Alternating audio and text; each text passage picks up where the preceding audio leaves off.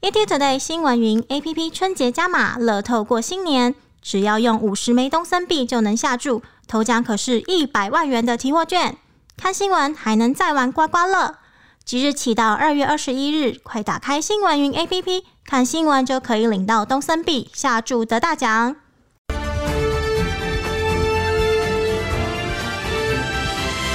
慧眼看天下，在投资市场里头有一句话说“先蹲后跳”，意思是当股价跌的时候，就是投资人要留意反弹的力道。二零二零年受到了新冠疫情的影响，造成了全世界的锁国。在物不能够充分流通，人没有办法随意旅行消费的影响之下，许多的国家面临的不只是国民生死的问题，同时还面临了国家经济动能严重耗损的问题。所幸疫苗在去年底研发上市，世界经济开始要朝向复苏的路来迈进。在已经是蹲得很低的状态之下，许多的投资人已经开始期望世界经济能够大跳起来，在迎接二零二一这个众所期待的经济反转年，投资市场是否真的能够让投资人心想事成，还是前方还是藏有着是否会影响到经济的重大隐忧？我们今天为大家特别邀请到了科克兰资本的董事长，同时也是非常知名的外资分析师杨应超杨董事长杨博士来到我们节目当中啊，，Kirk 跟我们的观众朋友打个招呼。是宝慧您好，各位观众大家好。好。呃，我们今天就请啊、呃，就是杨董事长跟我们一起来聊聊几件可能会影响到在这个农历年后投资市场的国际大事啊。那么我们想问一下，这杨先，我们关心的当然就是你最在行的半导体哦。这个半导体先生，每个人都知道，台湾的第一名的这个分析师，半导体分析师就是杨董事长。今年各行都有这个缺货的问题，是，那么都出现了，但是因为呢，车用晶片的缺货问题。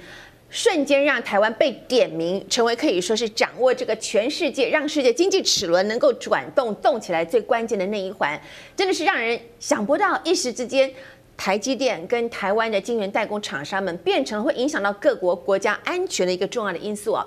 不晓得你怎么样看待这个问题？你研究半导体几十年了，是怎么想到有朝一日台湾台积电会变成一个举世瞩目的焦点？是真的很感谢我们台湾有台积电这家公司，是我们护国神山，让我们在台湾在世界上真的扬眉吐气。呃，从去年开始，美国政府一直希望台积电去亚利桑那设厂，是就知道台积电重要性。其实，呃，半导体是很重要一个产业，这很多人之前可能不太清楚。我觉得是这几年因为中美贸易战的关系，是川普跟中国打贸易战、打科技战。然后限制中兴，限制华为，大家才发现半导体的重要性。因为华为一没有晶片就出不了货了。然后那今年跟去年比较特别，就是因为 COVID 的关系，很多人不能出去上班，在家里远训教学或远训娱乐。那去年的电脑卖得非常好。是。的电脑卖得好的话，因为你想想看，之前可能每一个家庭可能一个家庭一两台电脑，现在的话每一个人到一个电脑，嗯，而且很多人电脑在家之前可能不够快，要换过快才能上网啊，做会议，嗯，所以电脑一卖好之后，很多晶片的产能就移到电脑去了，嗯哼哼哼，而且去年疫情刚开始的时候，其实车子卖的不好，嗯哼，我们讲远距教学嘛，对，没有人开车子了，是是，所以车厂也很大意，竟然就取消了很多单子，是，就赶快反过来了，所以晶片卖的很好，电脑晶片。手机晶片，那车厂车卖的不好，他们觉得就没什么那个需求，大家不出门。对，然后等他们发现车子卖好，再下单也来不及了，因为在晶圆厂下单，像台积电打比方来讲，晶圆代工的话，从下单到出货至少三个月时间，可能更久。是要排那个制程，所以你是没办法插队的。今天做，三个月再见。所以这车厂发现临时没有货，那其实缺货也缺了很久了，包括今年 DRAM 大涨，航运也大涨，航空股都大涨很久。只是我觉得汽车，大家突然发现，因为说汽车第一个可能大家用的比较多，对，而且另外的话，日本、德国、美国就国家进来，大家才突然发现这个重要性。是，就重要性已经很久了。我觉得是因为去年中美贸易战，呃，加上今年汽车才知道缺货，缺货其实缺货很久了。是。为什么这个忽然之间，全世界开始注意起台湾台积电半导体？对，竟然就是有一个报道，我们来看着彭博，我们做财经的人都知道彭博，他竟然用一句话来形容，他说全球对台湾的依赖度已经达到了危险的等级啊。他说他 The world is dangerously dependent on Taiwan for semiconductors。没错，讲的这么的严重哈。那么我们就是开始注意到说，现在大家都在讲，去年开始下半年。半导体之间的并购开始热络起来，那么很多国家也都把台积电看成是这个唐僧肉，这个巴不得每个人都来咬一口，或者是希望可以收归国有，收归国有。您觉得台湾人眼中这个护国神山台积电未来会有可能被其他的国家买走吗？绝对不可能。嗯，OK，我解释一下，可能记得几二三十年前有所谓的石油危机，是那个时候石油危机就是说。不管你有多好的飞机、坦克、快车，你没有油就跑不动。所以呢，石油是很关键的一个战略物资。现在半导体是完全一样概念。你不管有多好，你看华为多好的手机，多好的设计，你没有那个晶片就跑不动了。我们现在每个东西都有晶片，是包括什么 PC 啊、手机啊、电视啊、汽车，你家里啊什么东西都有晶片。是，所以我们天天在用的东西，因为看不到，嗯不知道它的重要性。好，那回到你的问题，台积电有没有可能被人家？绝对不可能。我解释一下，有人问过我说，为什么大陆？赶台湾半导体赶不上来，那我说至少五到十年。我最近听说一个业界大佬说，二三十年都赶不上来。哦，做半导体，台积电晶圆厂有三大关键、三大门槛。是，第一个门槛就所谓的 IC 设计、软体设计，像我们台湾联发科就台湾之光。是，那 IC 设计的话，你需要一个特别的软体才能设计，有点像我们用电脑，比较用那个微软的视窗吗？一样道理。你 IC 设计不是什么都可以乱设计，你要很复杂一个软体设计。做这软体的三家公司，嗯，都是美国公司，是。那那但有一家那个 Mentor Graphics 卖给德国了，嗯、那就 Siemens，所以基本上是欧洲跟美国。嗯、所以你没有软体的话是无法设计出来的。OK，第一段是。第二段就器材了，嗯，器材我们大家都很熟悉的所谓的那个那 ASML 嘛，那个什么呃那个 lithography 就是那个什么光刻机，大家都很清楚嘛。嗯。这光刻机是器材其中一部分。是。做晶圆的话。至少三到五百道手续，每个都不同的器材，所以你软体不行，器材不行，所以是根本是没有办法的。第三部分是更难的部分，就是所谓的 know how 啊，know how 就是说你有软体，你有器材，还是做不出来。打比方来讲，我们大家最熟悉的英特尔，是。英特尔最近不是谣言说给台湾代工吗？他们在美国没有什么限制啊，做不出来。台湾你看联电在台积电旁边。也做不出来，所以 know how 最重要的。所以回答宝慧的问题，是就是说美美国没办法买台积电，因为 know how 这是在人的手上，你工厂买走了，没、嗯、没有人做不出来。嗯哼，是我们知道这彭博社在讲的这个说哇，台全世界都危险的依赖在台湾的半导体，这句话真的讲的是挺严重的啊。但是我们知道说车用晶片的大厂应该是像是英飞凌，对，还有什么恩智浦、NS、NXP，还有 E。半导体，意法半导体，HT Microelectronics 啊，TI 是不是？Texas 不是，TI 是在美国，H T Microelectronics 那个是在美国，对对。它是这些制造商，那我们他们其实都只是帮忙做晶圆代工的，但是却意外的被拱到了足以影响到国家安全的这样一个位置啊。对，也实在是讲的是太太过惊人了哈。不过我们现在知道，台积电的确是人人在抢，包括了美国，你刚刚讲的亚利桑那州，对日本也在招手，都希望台积电能够去当地设厂。对，那我们看到台积电去年五月就是呃宣布在呃 Arizona。呃，新建了五纳米的晶片厂哈，是美国政府也要提供五十八亿的一个建设的资金。对，对那么当然日本也强烈对台积电来进行邀约当中，你怎么看待这样的一个现象？那么其实台湾其实优质的呃半导体厂其实也很多，不只是一个台积电。那你看好哪一个下一个在世界上会崭露头角的半导体业者，会是台湾的哪些企业呢？好，我觉得台台湾就台积电一家是有独门生意。是台湾很多优秀的公司，包括像我也常用研究的红海啊，或一些是别的，就是他们很优秀，是他们做东西别人做得出来。台积电是做的东西别人做不出来，这才叫独门生意，这才最重要。是，所以我觉得这个是重点。那。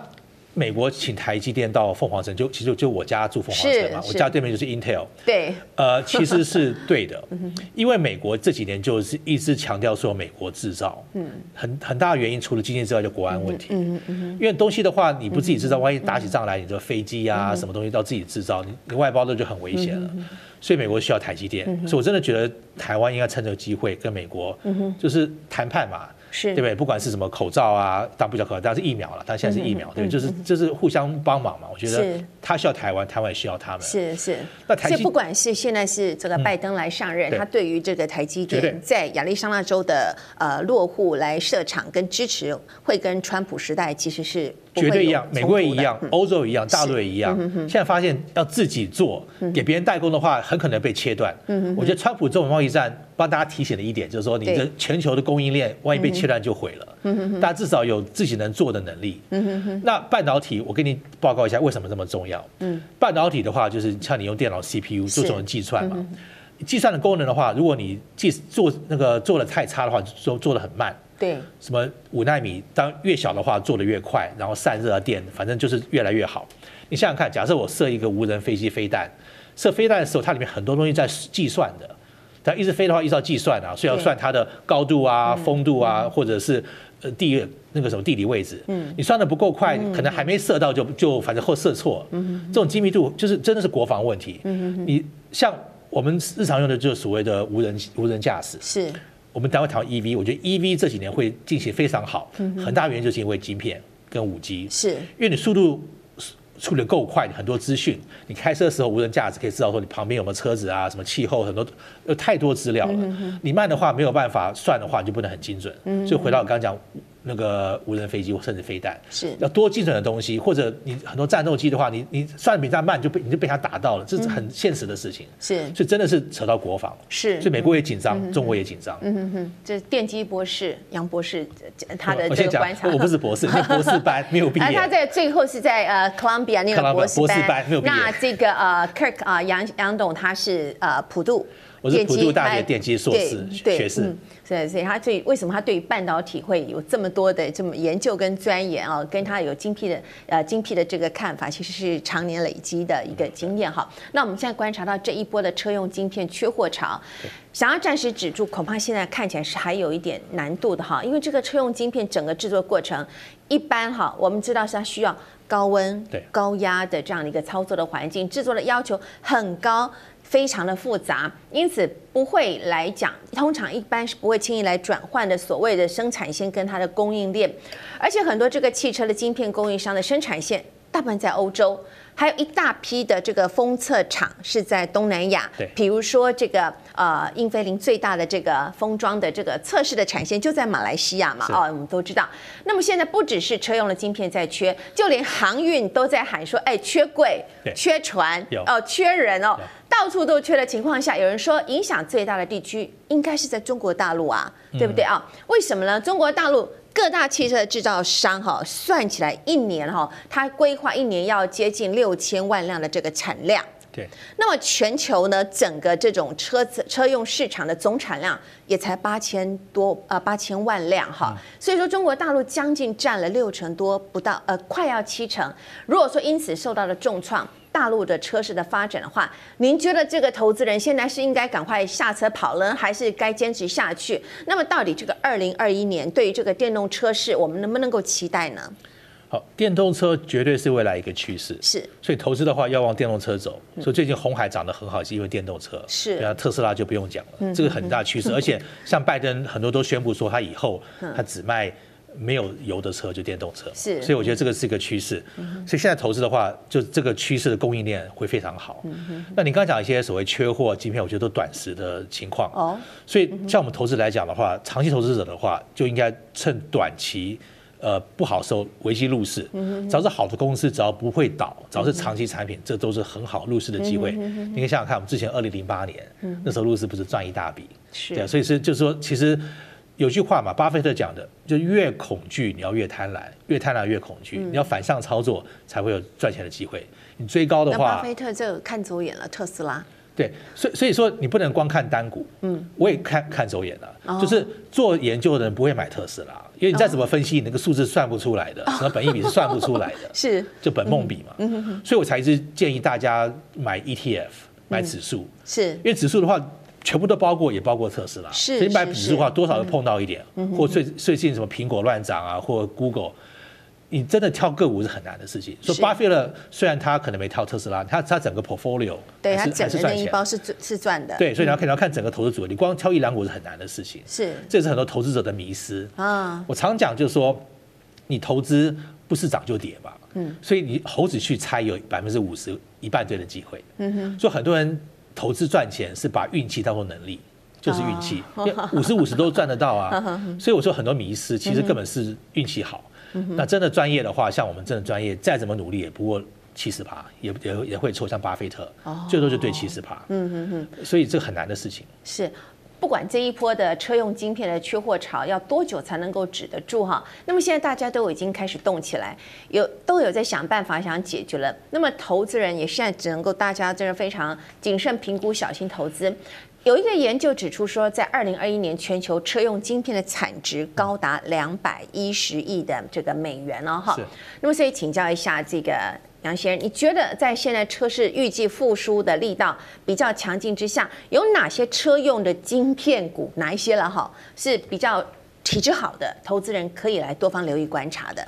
好，我先解一下这个车子的行业跟平常不太一样。是我之前在香港上市公司大洋当过财务长，是那个时候我们做很多汽车的行业，汽车生意。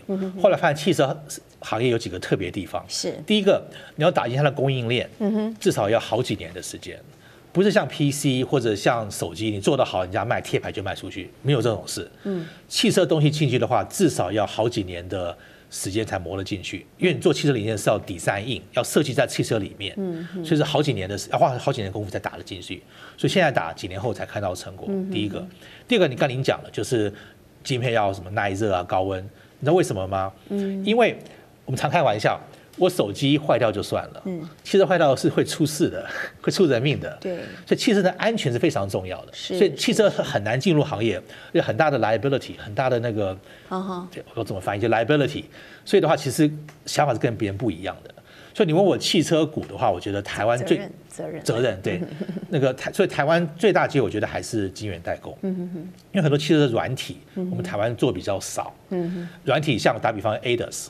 ADAS A D A S，就是有点像好像那个 Advanced Driver 那个 System，就是像你开车，你快撞到人家会会会逼会会那个响东西，或者你旁边灯会亮，就是让你开车更安全。这个系统很多软件都是以色列。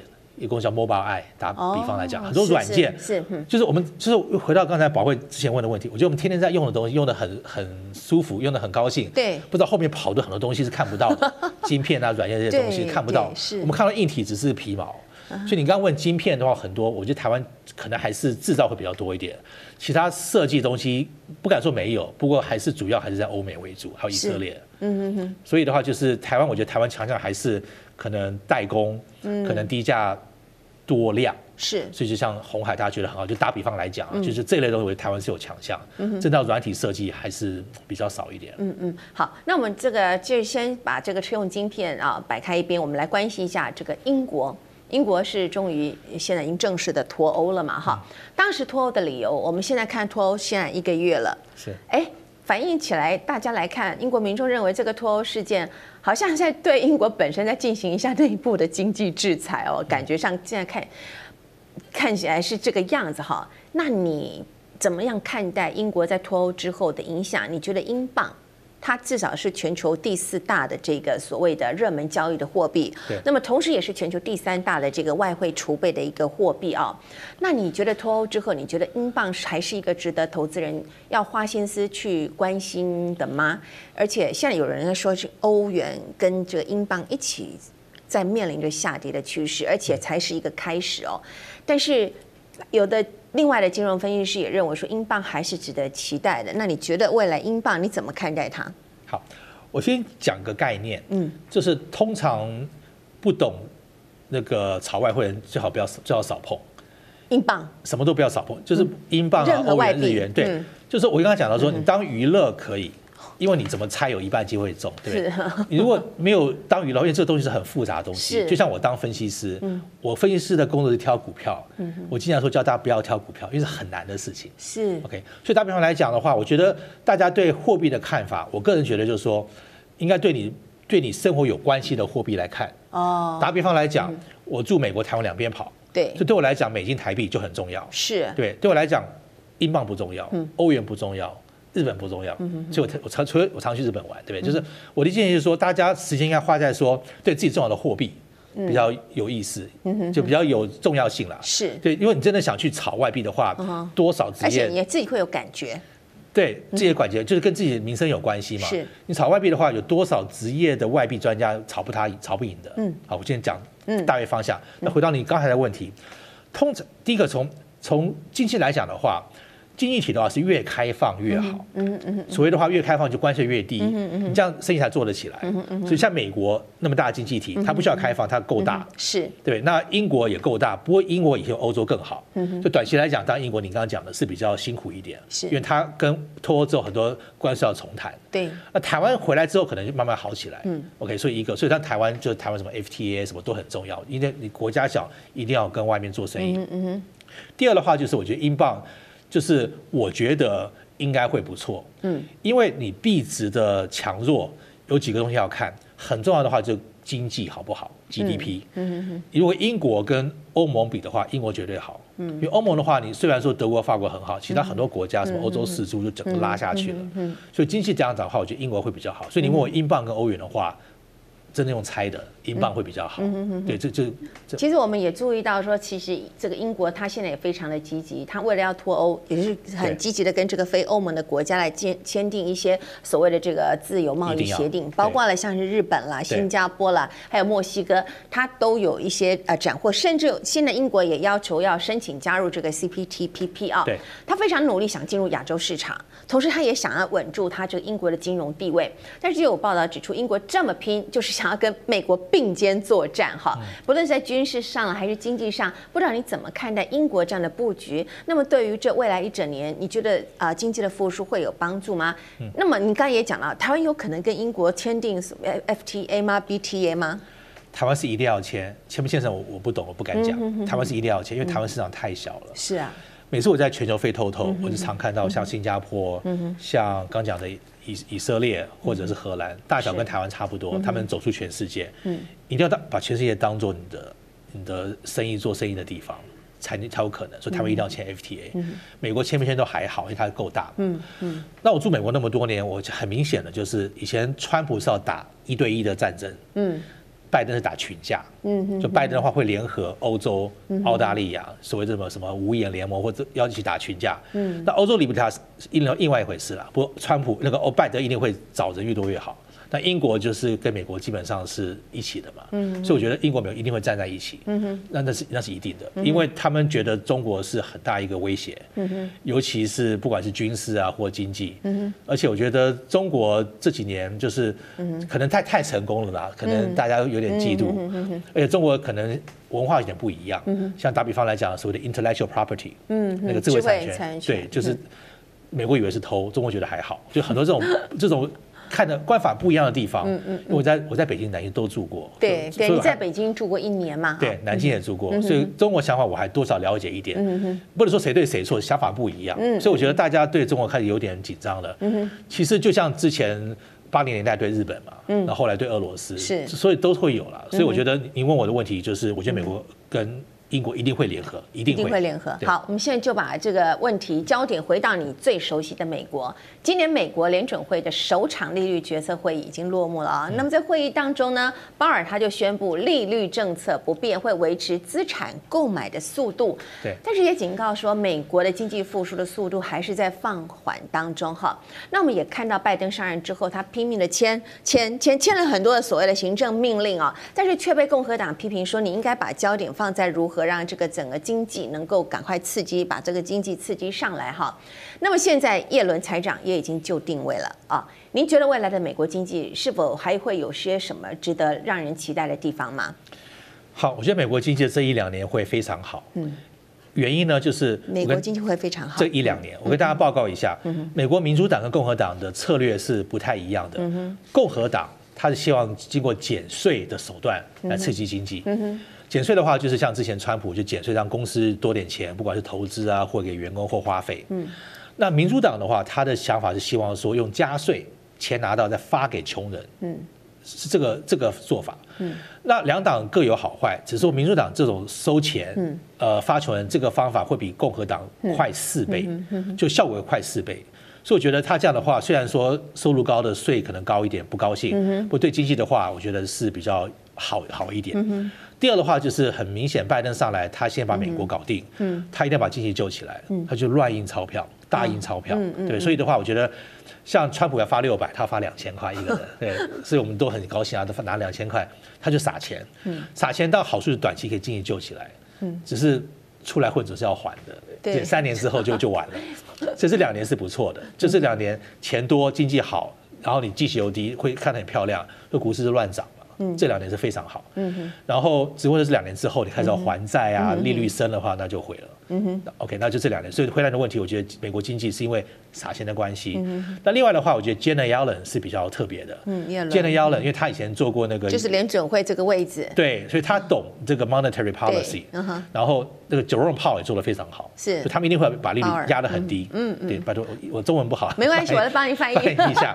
对，Jerome Powell，所以所以他 Jerome Powell 他一定会利息压得很低，而且美国欠那么多钱，是，他利率低才还得了嘛？利率高的话，他钱也还不出来，经济也垮了。所以美国一定会利率压低，压到最后一天。对，什么最后一天呢？就是 inflation 通货膨胀。是，通货膨胀下面他们的目标是两趴，两趴的话就没问题。万一不幸升高两趴的话，他就一定要升利率。把它拉下来，因为因为通货膨胀比那个经济衰退那个 recession 还更恐怖了，嗯，所以就希望说不要超超过两趴，是就没问题，超过两趴的话，我觉得就完了，是是。那我觉得这一两年还好，所以这两年我觉得对股市啊热钱还很有信心。不过我建议大家就是这两年好好准备一下，布局一下。你不要不要等两年后就来不及了。准备前进美国股市吗？不是不是，准准备要垮，准准备准备要垮，准备泡沫要破，准备要有这个心理准备。对，因为现在热钱太多了，就是一升息之后，你经济不好，股市会垮。股市都在乱涨。对，刚刚这样讲。对，所以现在赚钱就要准备一下。嗯，心里要有准备啊，随时要走了。赶快这个不，不心里就是你要做一些实际的。对，好，那我们就来关心一下这个美元啊，到底现在美元现在好像是看着还是非常的弱哈。那么这件事情很难有人说得准哦。不久前有人说这个 Q one 应该会走强，可是现在 Q one 已经到来了，看起来短时间之内美元的变化看不出它会真的是会反转上来一个迹象哦。那我们就像您刚刚讲的这个叶伦财长啊，在日前就表示他乐于见到美国推五十年的长债哈。您觉得这个美国的公债值不值得投资呢？好，那个公债的话，第一个其实学过财经就知道，嗯，利息越低的时候，你买的那个债券所谓 duration 就长度要越短。对，嗯。所以现在你买债公债，像我买不管是公司债或美国债，我只能买五年以下的。嗯。因为五年以上的话，利息一涨起来，看 duration 那不得很恐怖，会跌得一塌糊涂。对，所以现在千万不能碰长期的。债债券，嗯，尤其五年以上，第一个，所以五十年啊，或者叫 perpetual，就永远的，这都有。对，那买那些产品的话，主要是给大金融机构，像保险公司，是，他们需要避险，要 hedge，整个 portfolio 就像你刚刚的巴菲特，整个 portfolio 的话，配置是有道理的。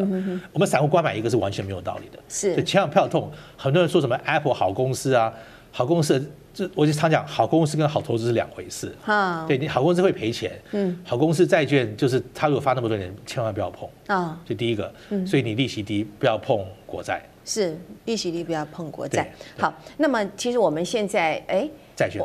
那是债券，然后现在来讲股市哈。对，台湾呢，这个从去年开始掀起呃掀起了一股这个全民的这个。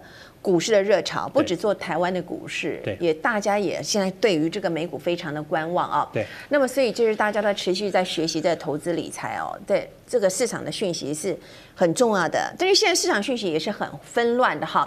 那么我们就看到这个美国股市有这个在可以这翻史诗级的这种这个事件哦，不得不拿出来讨论，就是这个 GameStop 啊，我们台湾叫它叫做什么游戏驿站哦。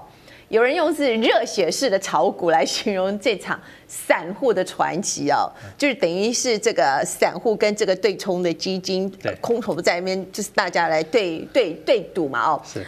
那么甚至特斯拉的执行长马斯克也在这件事情当中扮演了一点推动的角色，他也自己在 Twitter 上面好像也跟这个散户一样，就就好像有点呼吁说，哎，这个东西我们可以一起来一起来看看哦。那么，但是没有想到这件事情呢，散户没有笑多久，事情就起了一个巨变啊！这个一夜之间、两夜之间就又又都垮了下来。你怎么看待这起投资人冒险的事件？还有投资人在这件事情当中，我们学到了什么？该关注的焦点是什么？我觉得这个有点像社会事件，不像社会事件，对，有点像那个太阳花这样去大家去抗议。哦，是是是，对，就是因为散户呃对那个所谓对冲基金很不爽，对，而且我保证你的一半散户可能还还不知道什么叫对冲基金，就被股东去搞。那对冲基金的话，就是这这些都是我的客户了，那他们就是你买股票，你可以所谓 long 跟 short 嘛，对，就是你可以放，可以空，也可以买，对不对？对，其实空。是最难的事情，嗯嗯嗯，真的很厉害才敢去放空，哦，因为放空第一个，呃，就是放空你赔的钱是无限的，是。打比方来讲，我买台积电一股六百块，嗯，我再怎么赔就六百块一股，对。你放空的话，你赔的是无限的，不是六百块，就所以这次就看到赔钱是无限的，哦，无限上纲的，所以放空第一个一定要艺高人胆大，嗯。那为什么喜欢放空？因为放空钱赚得快，口袋要很深吧？放空对，而而且钱赚得快。你看股市哦，涨不是慢慢涨，一跌就大跌。是，所以你放空好处是你股钱赚得快。那所以放空的时候，大家有点不太高兴，因为通常你放空，你希望它跌嘛？希望跌的话，就可能说希望它不好。之前什么亚洲金融风暴啊，什么。泰国的币值啊，那都是人放空嘛，什么索罗斯，所以放空是赚大钱，只是大家觉得不太高兴了，就是有有点像发国难财。啊，是。对，所以这次我觉得他们就是来找麻烦，那被找麻烦那个也是那个公司也蛮倒霉的，对，他真的是很正派的公司，他做过研究，GameStop 真的不是什么好股票，只是被群众运动。对群众运动的话，就大家筹钱去去斗它。是。那群众运动等于就捐钱嘛，捐钱去搞它，是搞到没有错。只是说捐钱人不知道说，因为股市还是回到基本面，还是有所谓的供需嘛。就你一直买当然涨啊。那涨的话，一定会有人像我就会卖掉，我想赚钱。出场。那笨的人等在那边就回来了嘛。所以一定大家都赔钱。嗯。就是你那个秀人的公司也倒霉。大部分还是赔钱，就有一些比较聪明的人就赚很多钱。嗯，所以这个我觉得是看着社会运动比较好。嗯，跟金融是一点关系都没有。哦，是这样子。对，而且以后也不太可能会发生了，因为找这个机会，因为第一个有法律的问题嘛，你在那边操纵股票。那我觉得呢，Elon Musk 他他也是可能就是马斯克，对，他也是比较年轻啦。他也是可能就是用推特，就群众在参与，大家哎，大家我们可以来搞这个。不过他现在说他他他就想要休息了。对，可是也不知道他会不会两三天之后又又又上去。对，对，他是比较特别的人，他其实是我一个同学的以前的室友，在加拿大的时候 听说他很多八卦，他人是蛮厉害的。不过你记不记得他可能一年前吧，他自己都讲说特斯拉股票很贵，记不记得？他讲话那个是可能十分之一钱的价钱了。是是是，所以就是很多人讲话你就听听就好了，就觉得可能很高兴啊，或者是。就爽一下啦，我跟那跟事实面还是要经过分析。是是，所以 Gamestar 我觉得听说可能会拍成电影嘛。啊有有对，现在已经是有人这个投资拍成电影了，就是很有娱乐性。不跟事实是两回事啊。这样子哈，对我们还是要有很冷静的这个啊这个心态，对，还要有这个很清楚的头脑来分析这个未来哈。所以不管你是投资股市、债市，对，什么汇市，你就觉得汇市是我们一般的人比较。呃，千万比较比较要很小心谨慎的，因为不是我们太熟悉的一个领域。对，你会发现，我一直建议大家就多做功课。嗯，你多做功课，多一点知识，你就会比较做对的判断。嗯嗯嗯。像汇市不能不碰，或股市，只是说你要知道，说你你的对手都是这种专业经纪人，专业，他天天在那边斗，就 你你自己想谁的胜算大嘛？嗯。那我刚刚讲的就是说，跟跟赌博就跟人头盘正反一样。嗯哼。可能。对了很多次都是运气，那对，因为人家花多少时间、多少功课在那边天天研究的东西，是，是，所以我不是说不能碰，你当娱乐可以，像我喜欢去澳门赌场可以啊，当娱乐，当投资真的好好做功课，嗯，好好做功课。好的，今天非常感谢科克兰资本的董事长杨一超先生来到我们的节目当中，分享这么多的投资资讯。再过几天就是要迎接金牛年的到来了，先跟观众朋友们拜个早年，祝您在金牛年里头无往不利。未来我们还会将持续为大家关注更多的国际情势，因为都讲正经，正经。政治跟经济总是脱离不了关系的。想要在二零二一年的投资市场掌握先机，您需要的不只是股市消息，还有更多牵动经济的国际大事，我们都会为您来审慎的挑选。以上就是今天的慧眼看天下。未来还有更多重要的国际局势消息以及背后的这个内幕跟角力，请您持续锁定。同时也欢迎上 YouTube 网站来订阅以及分享。我是黄宝慧，祝您晚安。